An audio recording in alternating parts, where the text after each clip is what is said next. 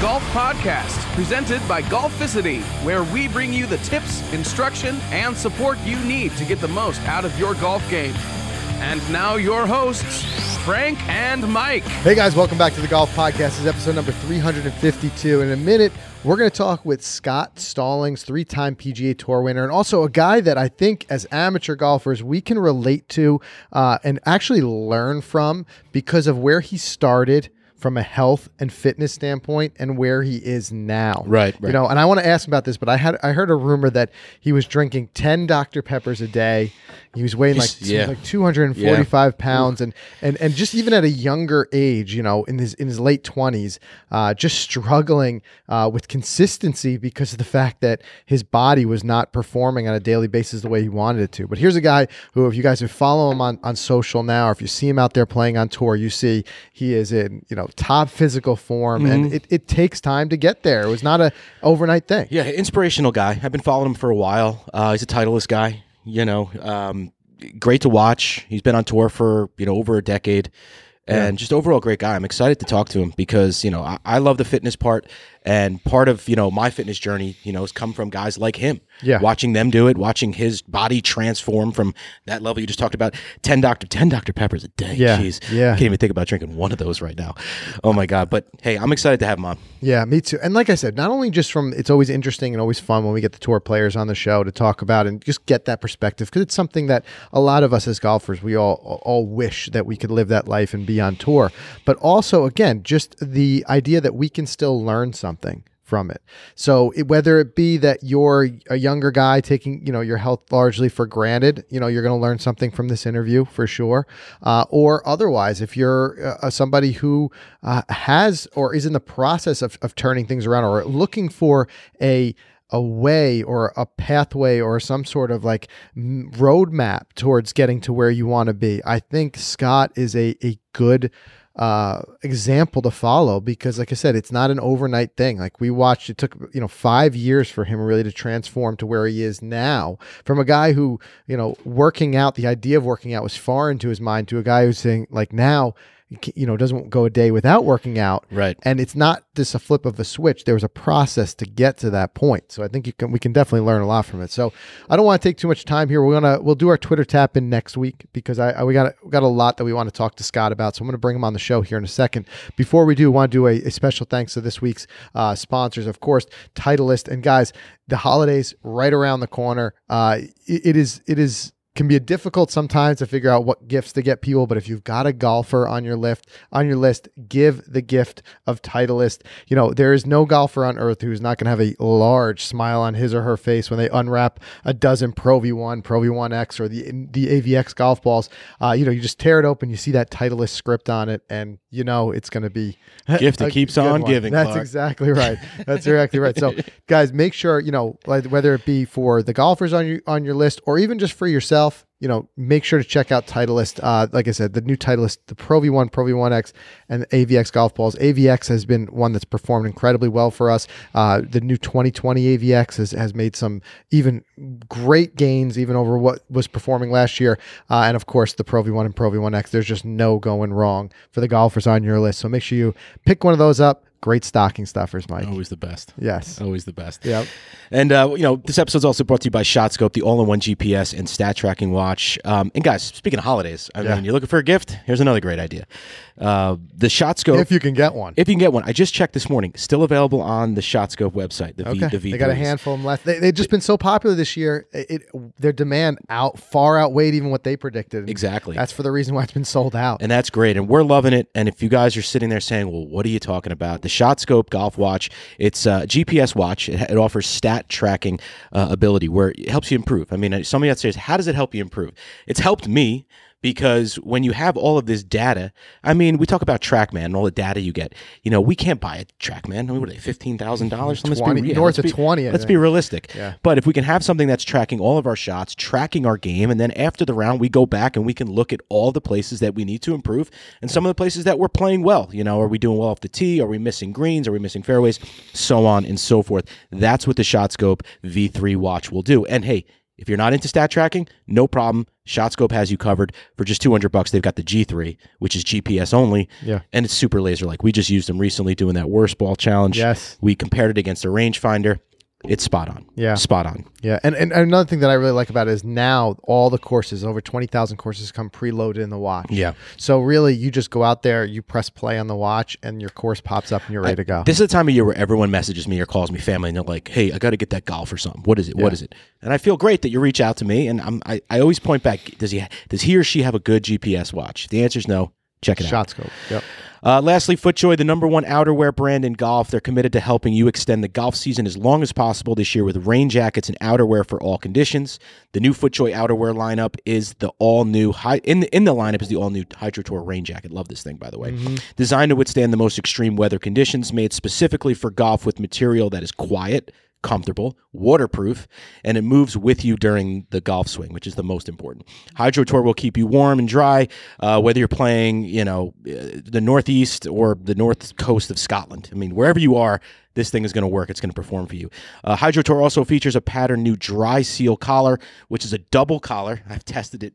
Believe We me, guys. test we tested this double collar. It moves the water away from the back of your neck, not down it. Who wants to play golf with water dripping down their neck? It's hard enough, um, no matter how hard the rain is coming down. So play more golf this year. Play better. Check out the Hydro Tour rain jacket and all the other industry-leading rainwear from FootJoy at footjoy.com slash E MEDP. That little double collar is the smartest thing. It's even got those little grommets there Yeah. that just it you know it almost acts like a gutter system on your house. You know, Yeah. as the rain comes down, instead of going down your back, it just kind of spits it out. It just spits it right You out. know, it's it's- brilliant. it's brilliant. man. It is brilliant. I love it. All right. So let's get to our interview with Scott Stallings now. Like I said, we even got a chance to take some of your questions on Instagram and we'll pose some of those questions to Scott as well. If you're not already following us on Instagram, follow us at Golficity because occasionally when we do have some of these guests on the show, we'll throw something in the story with a little spot there where you can drop your questions and appreciate everyone who did send your questions in. But let's go right to Scott now.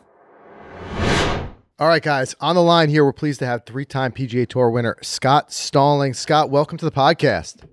Thank you guys for having me. Yeah, it's a real pleasure to get you here. There's a lot I want to talk about. Um, we actually just last night we put a question out on our Instagram to our our followers, and we said, "What are some of the questions you have for Scott?" So, guys, we will get to some of your questions as well. Um, but I think the the big starting place is just uh, just tell us like kind of where you're at right now, Scott. I mean, it's you, you got a break this week. We're recording this week of Thanksgiving, um, but you know what's going on for you right now? Uh, I'm off. Uh, I'm off. My next event will be American Express in Palm Springs. So uh, this is day two of my off season. Uh, I have done school pickup. I've dropped off. I have uh, done gymnastics. I've hung some curtains. Worked out a little bit. Uh, I've started prepping for Thanksgiving. Nice. So uh, um, I've done some a little bit. I uh, did a little bit of golf te- club testing yesterday. Did some. I'll do some again today, and then I'll kind of shut it down for about a week or so, and then you know I'll never fully get away from it. Uh, quarantine was great for that, but um, just kind of always, you know, our off season is not that long, so you got to kind of compartmentalize it and and enjoy it while you can, but also kind of keep little touches. And you know, I got some things in my game that I want to work on this off season, continue to improve upon, and uh, so I won't ever have it get too far away from me. Yeah, well, you, yeah, you're living that full dad life right now. we can, Yeah, we- we can relate. We can relate to that, man. That's for sure. Um, speaking of that, I wanted to ask you about quarantine. We we actually, you know, we've had a couple of players on the show. Lanto Griffin, we talked to him during quarantine. Everybody kind of had a different approach, but it seemed like one common thread was that people were using it to take a much needed break. Now, I know you're a guy. We'll talk about your fitness. You work out, you know, pretty much seven days a week. Um, but even from a from a golf standpoint, wh- what did you use that time for? Did you just kind of shut it down, or did you just level it down a bit? We got stopped March 14th. Now, I guess whichever way you want to call it, the Thursday or Friday of the players. Mhm. And I, f- we flew home. I had my clubs in my travel bag, and I had to do a. We talked about before you started recording the Kids Play Free program that we do. Um, I had to record some content stuff because we were going to do like a little challenge because golf was deemed essential because it was outside. So we went and filmed a couple things, and uh, and that was almost seven weeks after quarantine, and I, my clubs are still in my travel bag. So yeah, so you you effectively shut it down. Yeah, tell me about that though. This this kids program because yeah, like you said before we, we went live here, we started chatting about it, and and anything obviously that that brings more kids into the game is something that intrigues us. So how does that work? Yeah. Uh, so my financial manager is a good amateur player here in, in Knoxville, where I live, and um, just kind of held me accountable to. You know, we do a lot of things with junior golf. Uh, do uh, three junior events uh, throughout the state, and you know, obviously a lot of stuff in professional golf and some amateur golf as well, but nothing to kind of like, you know, grow the game or you know, grow the game Right, right. uh, from, from any kind of perspective of that. And you know, everything I did was always on the kind of elite side, and never from the beginner or try to introduce people to, you know, the game that has given me more than I ever deserve. And I, so we just found out why do people not play, and it was time, cost, and availability. And I just instinctively at a lunch meeting is like, well, what if we just got rid of it? Hmm. And he's like, what do you mean, all of it? I was like, yeah, let's just get rid of it.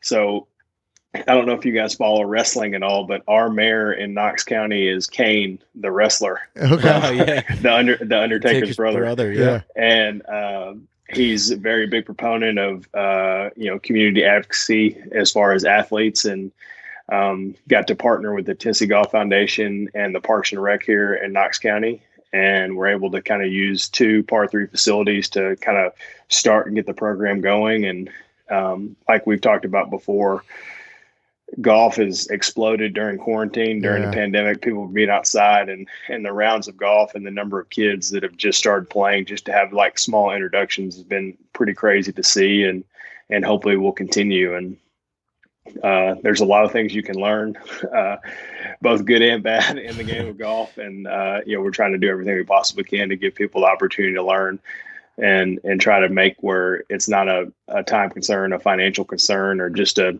an opportunity to actually get out on a golf course. And you know, we try to you know provide that as much as we possibly can. So it's safe to say then your your hypothesis of removing those three barriers worked, right? Uh, yes, Yeah. it does uh, uh, tremendously. I do, I do a fundraiser dinner the last couple of years, and uh, you know, probably half the people are invited uh, for, for myself and you know, friends, family, different things that you know are part of the different things that we do here in town, and then we kind of opened it up to the public, and probably half the people I didn't know. And I had this mom come up to me, and she's like. Uh, you know, thank you so much for the program. My son played nine rounds in one day. I mean, if, if I was a kid too, and I was, Yeah. a, you know, whatever, and they told me I could play free golf as much as I wanted, I would do it as well. Yeah. I said I was that kid, um, and you know, ha- happily you know, to be a part of it, and you know, continue to hopefully grow the program in the next couple of years uh, to o- other courses, and you know, kind of you know. Not necessarily take away from anything the first tee does as far as the education side, but be able to kind of utilize their their way they kind of graduate and you know a little bit more of the instruction and kind of you know help them kids continue to grow to get better. Yeah, and you know, not only is it uh, growing the game, but also just giving kids like a safe, healthy outlet of a place to be. Especially right now, like it's just they're cooped up, and just being able to know that they're they're going somewhere and they're doing the right thing. That's I commend you on that. That's really excellent. Um, so just shifting gears, let's talk about you a bit here. So, like I said, number one question that everyone wants to talk about is your fitness journey. I mean, the reality is, I know you've talked about it a lot. It's been a long journey, but you're a different human being than you were five years ago. I mean, it's it's a remarkable change. Can you kind of just like in a nutshell tell us like where you were and what the motivating factor was to make these significant changes that you made? Uh, I'm, I guess probably the biggest thing that you know people want to know is though, what did you weigh? What do you weigh? I mean, people are fascinated by like numbers and things Yeah, like that. right. And, I mean, probably the biggest I was I was probably 250 pounds at one time. Uh, but when I finally had like the realization, and I was like putting actually metrics behind it, I was 232 and 26 percent. That was like when I first went, and it was like, all right, we're fixing this. Like we're mm-hmm. gonna, we kind of had we laid the groundwork. I had my sinus surgery. I'd, you know, and, and honestly, it was it was to no one's fault other than my own, and it was just you know ignorance and negligence combined. And I mean, neither one of those things are great, but combined, it's detrimental. Yeah, And let alone you're trying to play against the best players in the world and go out there and everything's on a knife's edge as far as margin of error. And I was just, you know, putting myself further and further behind the eight ball, let alone before I even hit a shot. Yeah. So, um, you know, I kind of took my health for granted and thought I could do what I want when I wanted it. And uh, thankfully, had a bunch of good people come around and kind of point me in the right direction. And I was able to m- make some small changes and then kind of grew. And, you know, the number one question I get on Instagram or social media or anything is like, you know, what can I do to do what you did? I was like, man, make one better decision today and then do it again tomorrow and then make one more after that. Cause I think people make these grandiose plans of, I'm going to, I mean, just take the golf side. Like, and you're going to, you know, someone's like, I'm ready to get better at golf. It's like, I'm going to be, put, I'm a putt great. I'm going to drive it far. I'm a chip great. And I'm never going to miss a green. Like, good luck. Like, yeah. good, good Yeah. luck. Good luck. Yeah. Yeah. Like, I mean, you, you have to kind of crawl before you walk. I mean, the same thing that goes into, you know, health and fitness too. Like everything cannot just fall into place. It's kind of got to build a little bit of momentum. And once things kind of getting rolling downhill, uh, then you can kind of just, everything kind of falls in line. And I mean, I had some great people come around me and kind of point me in the right direction. I've got some, some of my best friends kind of came through that time. I'm getting ready to see a couple of them. I've got a gym in my backyard and got some guys I train with, and we're training this morning.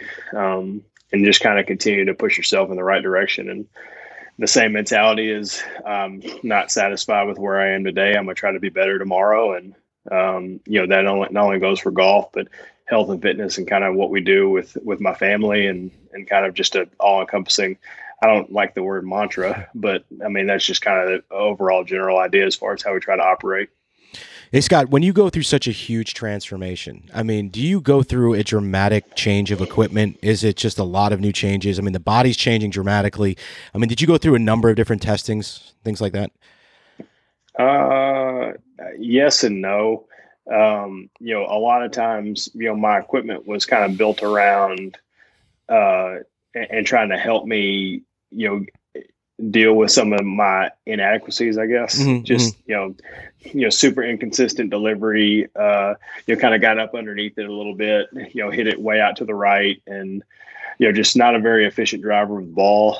Um, and you know, kind of hot and cold and you know eventually kind of get myself in a position where I could kind of handle the wear and tear of covering it up and kind of keeping my you know my chest on top of the ball, which is not a real thing, but that's what people like to talk about. Right. Um, and you know ca- just be a little bit more efficient and kind of handle the wear and tear. I mean, er- everybody sees Thursday through Sunday. No one sees like the travel and the practice Mhm. and everything that goes into it. Everyone's like, "Oh, just tournament golf's great." It's like it is great. I feel like I have the best job in the world, but there's a lot that goes into it that no one sees. Sure. Yeah. Mhm. no doubt about it. And going back real quick to that incremental thing you were talking about, like we're coming up. It's it's November. We're coming up on January first when everyone's mm. going to do that same thing. Where they want it, they make these big plans to go to the gym and going from like from nothing to all the way. And then I, we see a mm. lot of that drop off. They talk about how most people that that same gym or gym membership is quit on by January thirty first.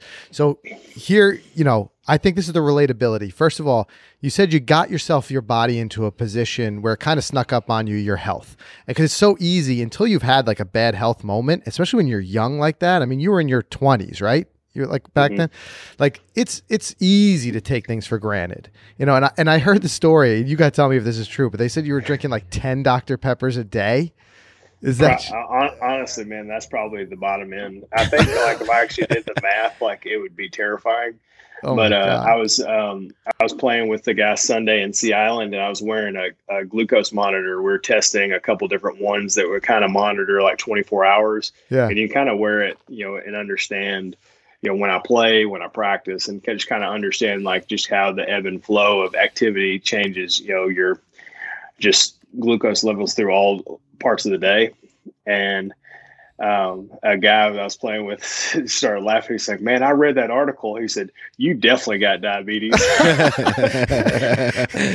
Uh, and uh, I mean, it, it kind of looked like an insulin pump, the one you put on your arm, but it was Yeah. just more just a monitoring thing. But he just started asking questions like, "Man, how in the world?" And I said, "Man, like it was." I, I started my day, I ended my day, and that's the you know people you know, kind of, I don't know if they overreact or whatever, but you actually see the reality of it. But I guarantee I am not in the minority of people that that's what they do every single day. Well, that's what I mean. And- And I'm sure there's so many like young guys listening to this that you just take it for granted because you're young and you're healthy. You don't you don't realize how bad you feel until you have a something to compare it against. So Yeah. for like those type of guys, I think it's that motivation to say, "Hey, look, you may feel good now and be able to do whatever you want with your body, but that's going to change real quick, and then you're going to have to get to where you you know where you're doing now." But what is it like that incremental thing again? Like I think people saw you then and they see you now and they see you working out like 7 days a week and all this other stuff and they try to jump from where you were to where you are. But you didn't do that. I mean, we're talking about a mm-hmm. 5-year journey. So like where did you start? Like I know there was that realization like like I got to change something, but how did you set yourself up that it wasn't going to be so quick that you set yourself up for failure? Like where was your starting point? I remember my like first workout was like a TRX, like Y's, T's, and W's, which is like, uh, I mean, it's something compared to what I was doing, but at the moment it was difficult. right. Right. and, and I had to do like you know 25. It was three rounds, 15 reps each, 25 like single skip jump ropes, and like a uh, like a turf field run. Mhm. Run, Right, Yeah. right. Fast walk. jog, Yeah. jog, jogging, yeah. and I was like wrecked. Um, and it was just kind of the reality of, you know, man, we got to be better than this. Yeah. and then it be you know the gym is kind of and you know not to get like melancholy here but like the the idea of like seeing you know everyone kind of sees people get in problems with like substance abuse and different things like that Mhm. like to be honest that was probably not far off for me. Not that saying that that was something that i contemplated but i could see how people got there. Yeah. now after knowing just not not knowing having the you know every single day what was going on with me why I was there but I just my trainer PT Adam Curley is one of the guys that I'm gonna see with. He travels with you know five or six guys on tour now.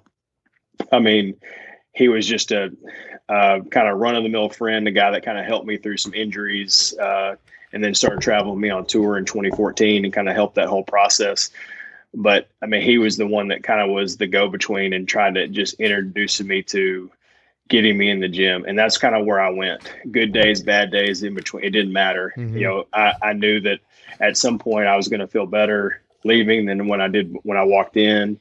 And, you know, understanding that you can find a lot of resilience and, and overcome a lot of different things by just trying to push yourself and, and being okay with being uncomfortable and knowing you're going to put yourself in a spot that, man, I'm going to do this and I'm not really going to enjoy it during, but I'm going to come out on the other side. I'm like, man, I'm, I'm proud of what I did in there and I'm, I can't wait to do it again tomorrow. So you're saying those early days, really the goal was just showing up, you know, getting yourself there. Once you showed up, and then eventually you started to develop the rhythm. Like now, you enjoy you enjoy those workouts, right? I mean, you feel better when you do them, but in the beginning, it wasn't like that.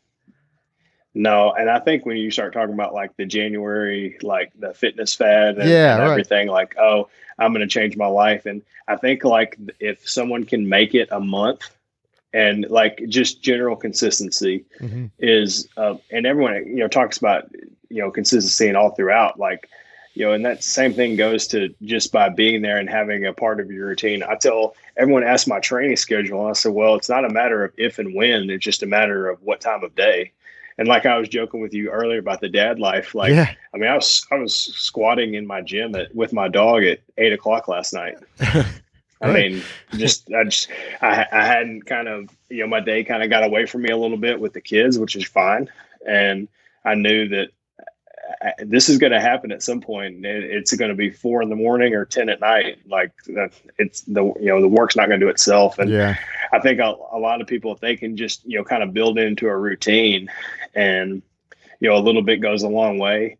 And like the guy's not going to run the marathon 26 miles and he can't run a mile. right. And, uh, you, know, you start to see different things like that. And, uh, you know, I think it's human nature to kind of where people put themselves in that spot of, you know these daunting you know grandiose gestures of Yeah. i'm going to fix everything now Yeah. instead of man the the burnout factor and the realization of you know you make it so difficult and so pressing like it's all like self-imposed like no one it's all the the pressure is put on you like you're taking everything in it's like oh i have to do this i have to do this and this like the realization is man we're going to do one of those things we're going to build and build and build and continue where it just all kind of takes care of itself Yeah.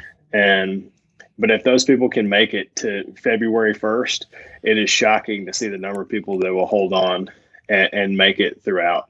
So Yeah, yeah. Well, it's, it's setting yourself up for success. It's like that example you said earlier about with golf. It- It's like you know, not trying to all of a sudden I'm gonna do all that, but like just say, hey, if I get like one percent better at putting, you know, it's going to translate, and then I'll, and then from there, each season having those smaller goals, it gets you to where you are because.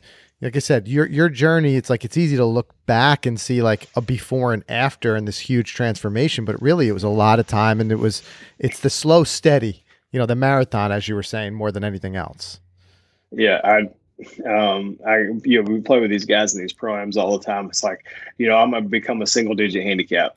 I'm like, okay. I was like, well, what what's your handicap now? It's like, I don't know. like, I mean, how are you going to become a single Right. digit handicap if you don't know like what what your starting point is? And I think a lot of people are like, oh, I'm gonna lose weight. I was like, do you know how much you weigh? It's like, no, Mhm. but I'm just gonna lose weight. I mean, I know people that are in better shape than they were, and they're heavier. Yeah you know the scale is a is a great tool but in used in you know just like trackman. Right. like trackman is an unbelievable tool but if i set you up you know 20 yards to the right and you're aiming at the tree 20 yards left you know i've ruined you. You're right right.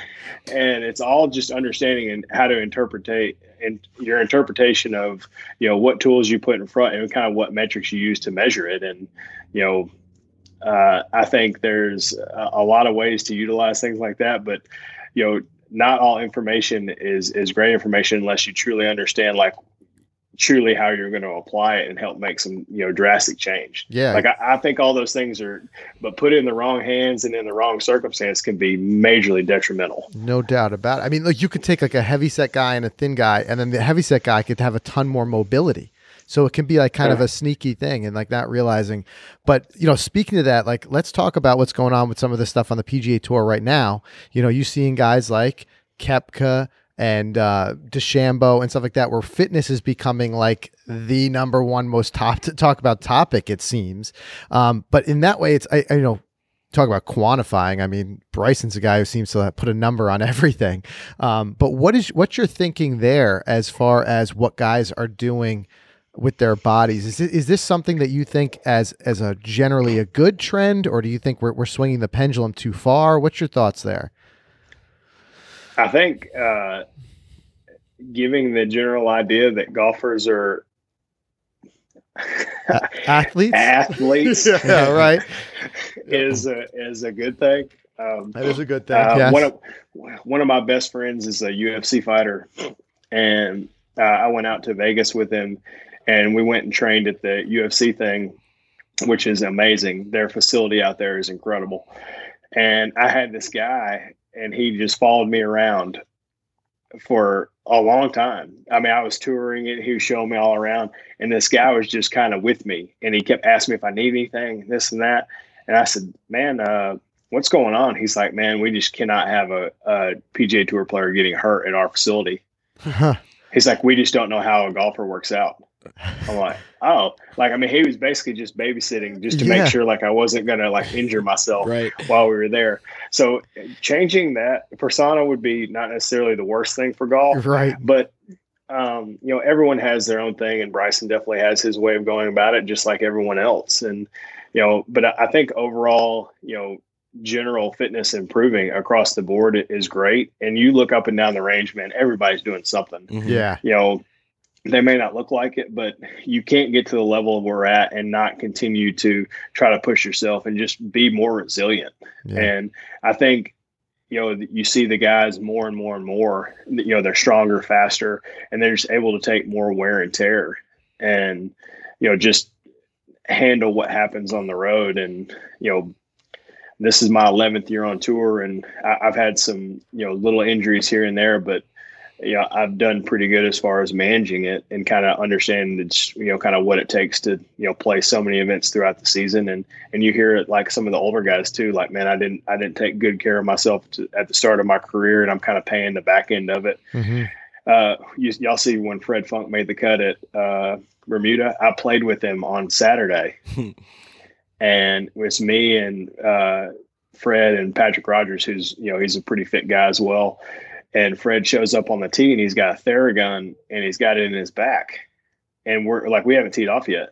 I was like Fred, uh, like, am, is that what I have to get to look forward to? and he's like, man, he said you're way ahead of anything we did when I, we were your age. Yeah. Like you guys are and just you know y'all keep doing it like don't have to walk down the fairway with a theragun when you're 60 years old to mm-hmm. play like don't just you know y'all are it's it's trending in the right direction he said we never even thought about that and it was all reactionary rather than preparatory does that make sense? Yeah, it does. Like I'm gonna I'm, I'm gonna react because I don't like that I feel this way instead of I'm gonna prepare so I never feel that way. Yeah. And I think that's what you're seeing guys deal with, and you know, every you know whether it's a, a PT or a trainer or nutritionist or whatever, everyone's trying to improve and and you know kind of figure out different ways to kind of to bridge the gap and and go and and I mean it's constantly evolving too. Yeah. And you know whether it's the fitness side or the sleep side or the recovery or or whatever. I mean, there's a lot of ways to you know kind of you know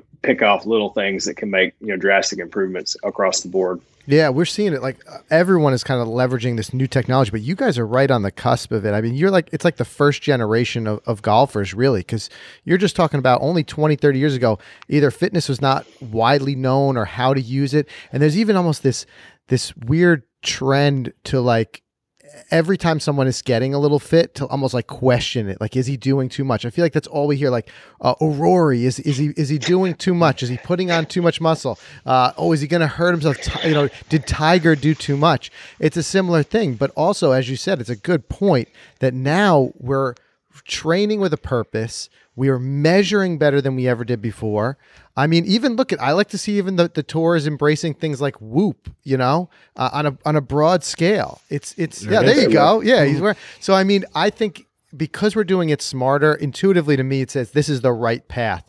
But it is still funny to see how much of the criticism comes back when you see guys starting to get in shape. The first question is, oh, is he changing too much? Is he putting too much strain on his body? But what? How much strain are you putting on your body when you're not working out? Mm and eating whatever you want, right? I mean, yeah, literally, I uh, like, I don't know. I think emotionally shut down would be like when I was sure. Do you feel like you've done too much? Like, I legitimately probably post a quarter of you know the actual training stuff that I do just because honestly, man, it's not worth my time to just hear the naysayers. Right. Like, I feel confident in what I'm doing, and and you know most people resonate with that really well. And and honestly, you know, people, you know, those people are going to be those people no matter what you say. Right. You know, you're doing too much. Oh, now you're not doing enough. And and honestly, like I don't live my life trying to appeal to those people. And yeah. you know, if, if I make a difference in a few people's lives to try to help them not make the same mistakes that I did, then it was all worth it.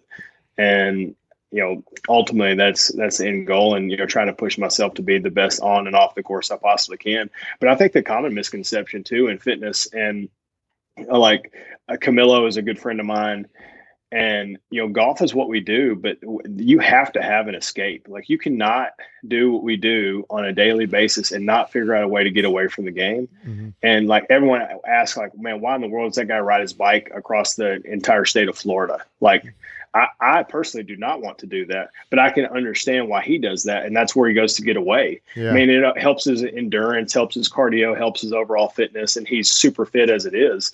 But at the end of the day, man, he gets on that bike, throws the helmet on, and just goes. I mean, the same way, man. I go in there, write a workout on the board, and I can completely care less about golf. There is some residual effect of just mental clarity and some different things, but not a hundred percent of everything I do. Right goes right into man this is going to make me a better tour player. Mm-hmm. like there has to be a little bit of disconnect.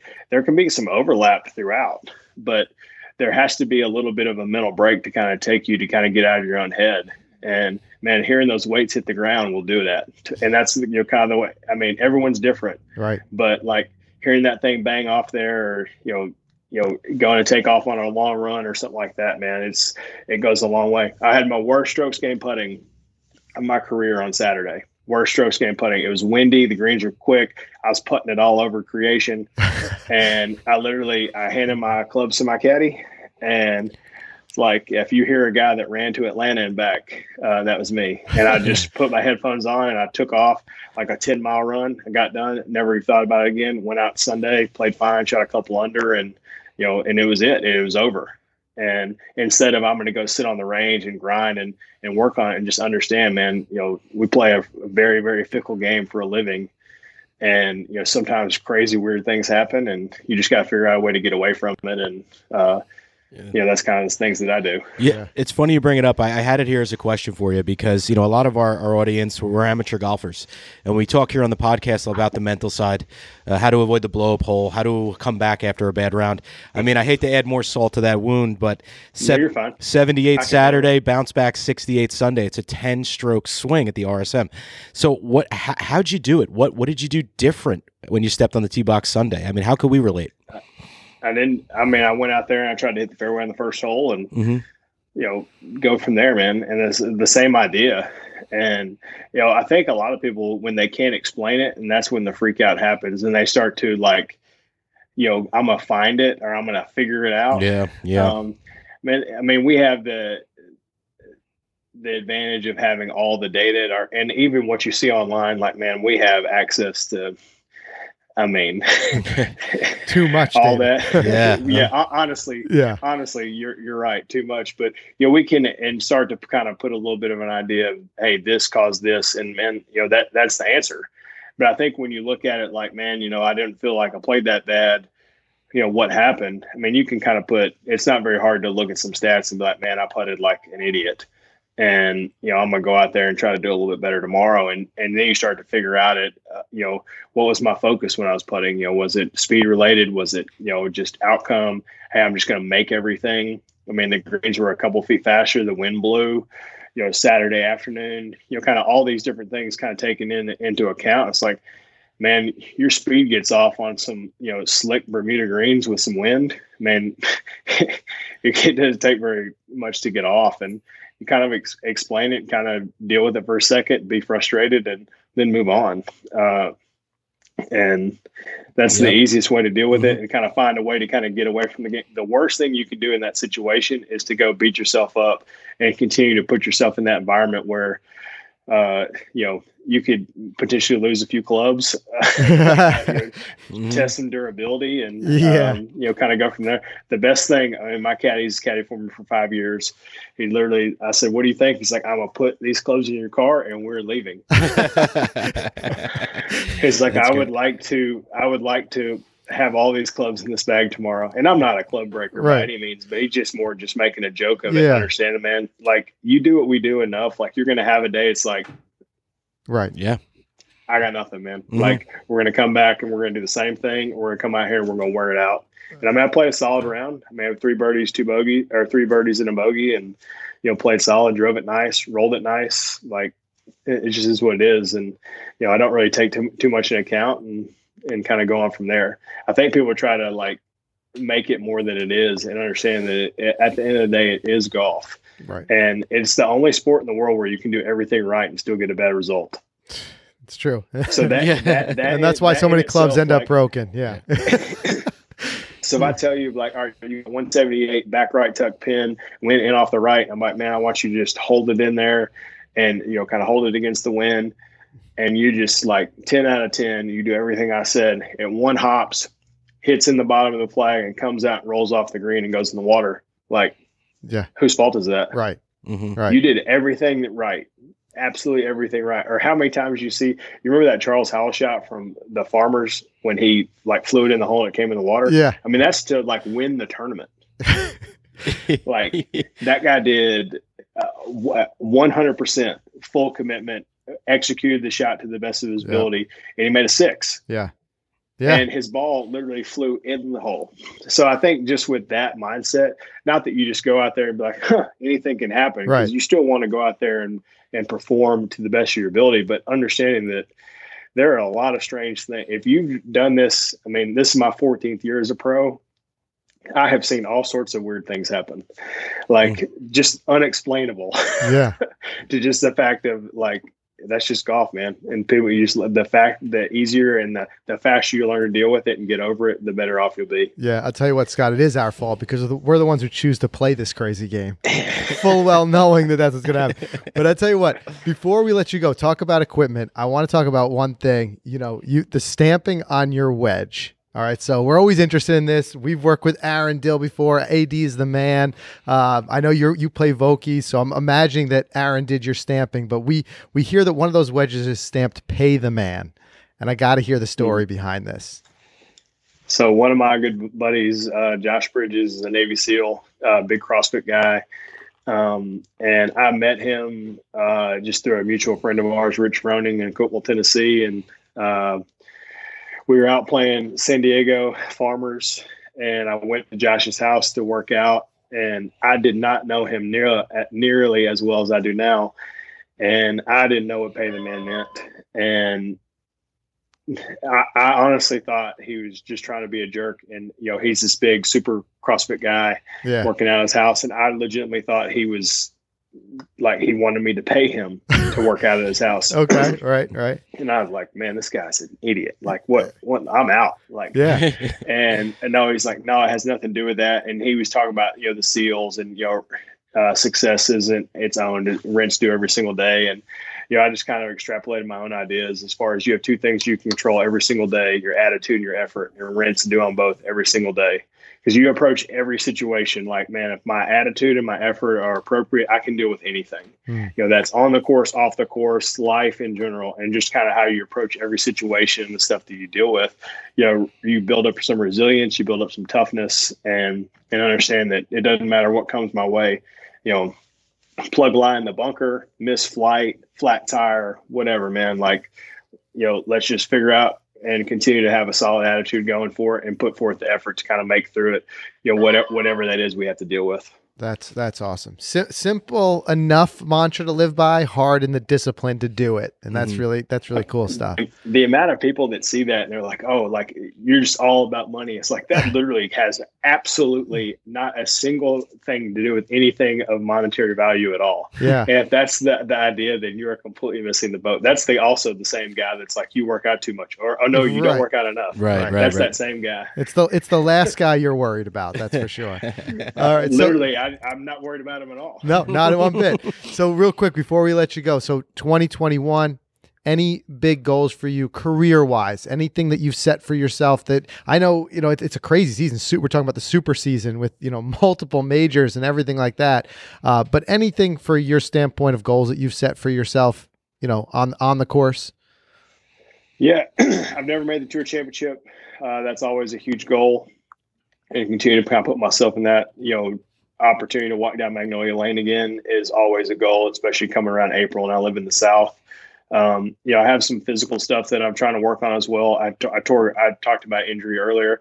I tore cartilage in five of my ribs in 2012, and you know, kind of been able to figure it out through different data points that we like to talk about, and utilizing some different metrics to realize that that has kind of caused some things that I've kind of built my swing around mm-hmm. and probably should have been dealt with on the front end. And um, so I'm going to enjoy some time getting that broken up and kind of be able to free some stuff off on my backswing and, um, you know, utilize the opportunity to, you know, some strength to be able to do the things I feel like I'm capable of doing. And um, it's the first few weeks that are not going to be super enjoyable, but uh, build me up and be able to kind of handle it uh, for the long haul and, you know, hopefully be able to do the things that I want to do on and off the golf course. That's awesome. Well, listen, man, when you come back out of that dad, dad life in a couple of weeks, you know, uh, we, we wish you all the best when you do get back there on the course. And uh, I hope you have a really tremendous 2021 season. Awesome, man. Well, th- thank you guys for having me. Y'all got anything else? No, that's that's pretty much it. Mike, anything else you wanted to, to cover? All I got to say is, hey, I've always wanted to come to uh, Tennessee. I wanted to go to Nashville. So if we find ourselves in Tennessee, hopefully you could uh, show us some good food and some good golf. There you go. Absolutely, we can handle both, man. We yep. got it all. Awesome. Maybe get a good workout in too, and a good workout. yes, there you we, go. we can definitely do that. Uh, awesome. All right, Scott. Again, thanks for coming on the show. It's great chatting with you. All right, thank you guys for having me. Thanks, Scott. All right, that was that was a lot of That fun. was great. You know what a what a really you know cool down to earth Mhm. guy Scott is, and like I said, so relatable because, I mean, I I've done it. I think so many people have done that where you just when you're young and you can. I mean, I remember, dude, when I was little, like my when I say little, like in my teens even, Mhm. my my brother and I used to be we would just split a, a thing of Oreos. Oh yeah. Like now, if I eat two Oreos, I'm like, ah, I'm pushing the limit here, right? Right. But back then, we would literally take a box of Oreos, open them up, and each eat half of it. Sure. Right? Mhm. And you don't realize Wash it down with Coca-Cola. Yeah, you're young. Yep. Yeah, you have a couple Twinkies, whatever. Yeah. But you're young, and you're just like, you know, you don't think about those things. But then, you know, when you're a guy like Scott, and it gets to a point where there's something in your life that forces you to think about it. And in his case, it was starting to realize, like, hey, I'm I'm an elite athlete here. I'm playing at the highest level of golf, and here I am drinking ten Dr Peppers, and then eh, struggling to to walk through an 18 hole round. That's the wake up moment. But everybody might have different wake up moments. But I would say even if you're you are one of those younger guys and you haven't had your wake up moment yet, Yeah. you know, maybe use somebody else's to your advantage and realize look at look at the way Scott is is playing now. Look at look at you know his overall just uh, outlook uh, on life and things like that, and just realizing a large part of that is just by getting healthy and, and prioritizing himself. He's, you know, he's had a good career. he has had a great career. Three, three, three wins on the PGA Tour. You know, uh, continues to, to be competitive.